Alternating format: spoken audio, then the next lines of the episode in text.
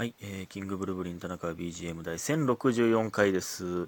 1064は、えー、もちろん2で3回割れますね。64も1000も両方8で割れますからね。で、7でも割れますね。はい。8、64、8波64ってなんか、なんかわかんけど、意外やんな。なんか、なんかわかんないですけどね。えー、と、感謝の時間いきます。えー、樫本貴則の本町ラジオさん、すごいです。えー、ピカさん、花冠、七つのみさん、拝聴しました。しんじ君が好きさん、指ハート10個。えー、みふみさん、雨傘。マーブルさん、雨傘。白玉さん、雨傘。みよるくさん、シャボン玉飛ばそう、3つ。そして、昨日のまなママさんが面白いです。3つ。です。ありがとうございます。皆さん、本当にありがとうございます。そして、言い忘れ。ありがとうございます。すいません。えーね。ほんで、えー、っと、家元さん。祝3周年。えー、ありがとうございます。1回目から全部リアルタイムで聞かせていただいております。すごいで、これ。ほんまにありがとうございます。うん、これすごい、リアルタイムで。えー、3年はさすがにフォームとか DM でお便りを毎日、毎日送っていたことが懐かしく感じるぐらいですね。えー、最近はお便りを送ってくれるネギネギ業者さんが増えてきたのでサボったりすみません。いや、そう、サボってるだなんてね。送りたい時に送ってくれたらいいんですよ。ありがとうございます。最初はね、フォームでしたからね。応募フォームみたいなにお便り送っていただいてましたからね。うん。えー、で、田中さん、えー、田中は BGM で何かを続けることの凄さを一番感じています。これからもぜひ続けてください。ということで、祝といつもありがとういただいております。ありがとうございます。いやー、ありがたいな、ほんまに。リアルタイムでっていう、その、始めた時からっていうのはなかなか、なかなかいないんじゃないですか。これは。本当にありがとうございます。えー、そして、えー、ユミヒンさん、田中さんこんばん、どうもこんばん。えー、4月から転職して、なんか毎日忙しくて寝るまでの間にラジオトーク聞こうと思いながら寝落ちして、えー、最近全く聞けてないユミヒンです。かっこ長。いや、全然長ないですよ。うん。まあ確かにユミヒンですまでは長いか。いや、全然長くないですよ。えー、転職、なるほど。4月からやったら、じゃあめっちゃ新鮮ですね、今。なかなか慣れない仕事で疲れますよね。うんで、えー、断捨離したいですね、えー、もうちょっと仕事が慣れたら万劇にも行きたいし、手売りであなたでしたかしたいです。いえ、あなたでしたかしたことあるでしょう？一回。えー、あなたですよね？になりますけど。えー、田中さんもお忙しそうですね。体調に気をつけてくださいね。ということで、収録ギフト応募券とシャボン玉飛ばすをいただいております。ありがとうございます。全然忙しくないんですけれども。ね。ありがとうございます。まあ、やりたいことだらけという意味では忙しいんですけど。ね。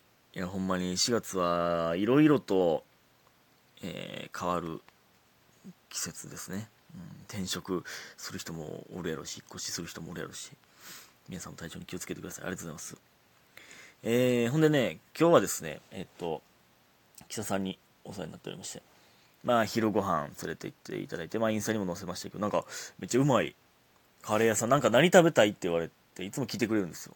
で、カレーとかどうですか言ったら、行きたいカレー屋さんあって、みたいな。もう、その、なんか食べたいもん言ったら、あ、行きたい店あって、って。もう、すぐ、え、なんか美味しいところ言うてくれるんですよ。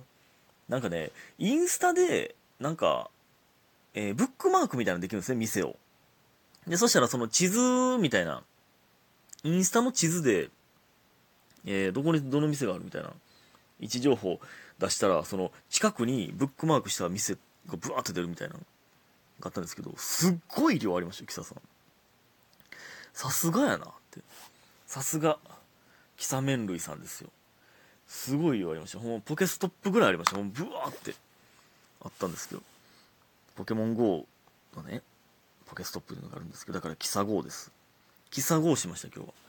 えー、で、昼飯ね、腹いっぱい食わしてもらって、で、ちょっと喫茶店、えー、行って、カフェでいろいろ作業して、で、夜、まあちょっとね、飲みに行かせていただいて。で、それがね、なんか、肥後橋らへんの、なんかおしゃれ居酒屋、まあちょっと一回行ってみるかみたいな。まあ言うてて。でね、僕その、まさかそのおしゃれ居酒屋に行くと思ってなかったので、もうすごい、なんていうの、雑な、まあ別にいつもなんですけど、パーカーで、おかっぱで、ちょびひげ。ちょびひげおかっぱパーカーはやばいやろ。で、まあ、キサさん別にセットしてない。まあ、別に服装別に、黒のロンティー。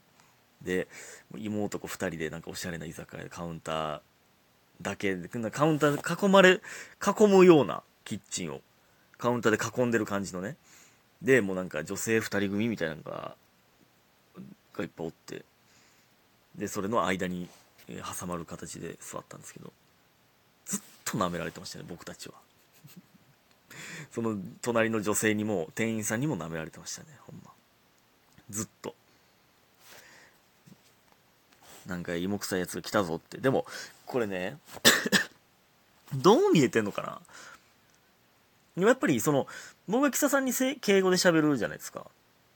明らかに年上のやつが敬語喋ってんなとかって思うんかな。年上に見えるんかなとか。えー、どうなんやろ。芸人って思うわけないじゃないですか僕ら2人を見て。どう思われてんやろ。なんか木佐さんはなんか何？浪人生なんなんなんやったっけ？あれ。予備校生か？とかに見えてるんかなみたいな言ってましたけど。確かにそんな感じに見えるんやろな。どう思われてんやろ我々は。でなんか途中、まあ僕ビール飲んでて、えー、岸田さんはとプレーンチューハイみたいな飲んでて、でなんかまあ、チキン南蛮とか、なんか、ポテサラとか、なんかそういうおでんとか、えー、食べてたんですよ。で、そしたらなんかビール、いつもビールとかチューハイとか飲まれてるんですかって店員さん、店員さんとか、まあ店長っぽい人が言うてて、あ、まあそうですね、みたいになって、まあ、うち一応あの、日本酒とかワインを、なんかまあ、ちょっと売りにしてる店なんですよ、みたいな。で、そう、とか、あと、なんか食べ物も、まあ、新鮮な刺身とか、まあ、お魚がメインのお店なんですよ みたいな言われて、その真逆のもん頼んでたんですよ、ずっと。なんか、なんかそ、まあ、わからんけど、その親切な気持ちで言ったんとか、まあ、そのおすすめをただ教えてくれただけかもしれないですし、なんか、やねんけど、まあ、なんか、えー、なんか、そのずっと舐められてんなと思いながら、そのね、店内の人全員をそう思って見てたんで、なんか、うちの店何も分かってへんやんって言うてるみたいにも聞こえるし。で、女の子の店員さんがね、まあ、憂いを帯びた感じの表情の女の子の店員さんがいたんですけど、その人はね、僕らがメニューをパッて触った瞬間に、あ、なんかご注文ありますか？みたいな。えー、別にほんメニュー見ただけやのに メニュー見ただけやのに、それ一瞬で言われるから、もうなんか頼まな気まずいみたいな感じにすぐさせられたりとかね。で、なんか、えー、料理長の気まぐれ焼きそばみたいなのがあったんですよ。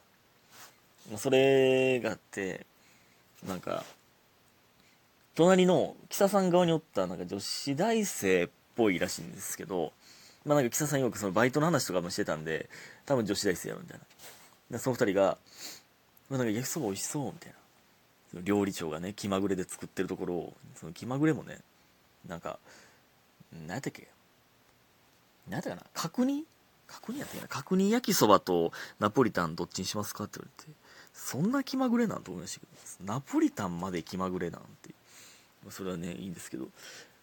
で、なんか、作ってるとこ見て、その隣の女子大生が、お焼きそば美味しそうみたいになって、で、木田さんが、え、すいませんみたいな僕ら頼んで、僕らだけちょっと頼んじゃってみたいなよかったら、どうぞみたいな頼んでみてくださいみたいな、なって、感想教えてくださいねみたいな女子大生が言ってたんで、で、僕が食べて、で、木田さんが食べて、めっちゃ美味しいですみたいな。なんか結構あっさりしてて、スラスラ食べれちゃう感じですね、みたいな。で、なんか、でもなんかこのキノコも、なんか、いい感じの、なんで、角煮もなんかいい感じのアクセントアクセントになって、どうのこうのどうのこうのみたいな、めっちゃだら、じゃ長く喋って、いや喋りすぎ喋りすぎみたいな、僕が突っ込むみたいな。っていう、まあ、北さんそうボケでやったんです。そしたらなんか、なんか、女子大生も、めっちゃ感想言うやん。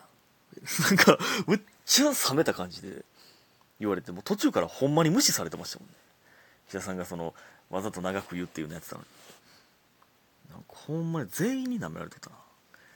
マジでその妹こう。いや、僕がね、その、ね、ちょびひげおかっぱパーカーじゃなければ、戦闘モードやったらどうなってたかわからんけどね。まあ変わらんか。で、木田さんに2軒連れてってもらって、っていう感じですね。うん、ありがたいです。非常に。ええ、そういうね、感謝の日でございました。本当に。えー、でね、まあ、えー、微妙な時間やな。お便り行こうと思ったけど微妙やな。えー、この前ね、脱毛行ったじゃないですか。なんかでねその VIO を脱毛した人はまあ言うたらもうマックスの恥ずかしい姿を見せてるわけじゃないですか。全然関係ない話してますよ。もうそれ以上に恥ずかしい姿じゃないじゃないですか。だから VIO を脱毛した人はなんか何でも話してくれるようになるらしいんですよ。みたいなことを、まあ、その脱毛してくれてる人が言っててまあ確かにその気持ちちょっとわかるなと思って。なんですけどこれこれはラジオトークで絶対言ったことあるんですけどね。昔ね高槻の、まあ、美容室、まあ、よく行ってた時になんか僕はもう大学生の時ですよ。もう NSC 行くってこと決まってたんで、まあ、それも言ってたんですよ。そしたら別に僕にとっては何も思ってなかったんですけどすごいカミングアウトしてくれたと思ったのか分からないけどそうなんやみたいになって別にそのねすごい隠してたことでもないんですごいカミングアウトしたみたいになったんでその人もなんか実はねみたいななんか その代わりにじゃないですけど実はなんかうちの母親がタロット占いやってるんですよ。その何を？じゃあこっちも秘蔵の情報を与えるでみたいな感じで言うてくれたんですよね。その別にねタロット占い。タロット占い師。めず確かに。自分の母親がタロット占い師は相当珍しいけどな。まあ、そのなんていうか、まあ、占いで、まあ、普通に商売っていうかもうそれお金もらって、まあ、店みたいな軽く出してるみたいらしいんですけど。でもまだタロットはね、まだ、まだわかるけど、その、ね、縁というか、そのパッてやった時の、えー、偶然を見て運勢を占うはまだわかんねん。その、でもまあでも2回同じ結果出ないでしょ多分それがねままあねいいんですけど 何でも話してくれるようになるみたいです VIO 言ったらありがとうございました。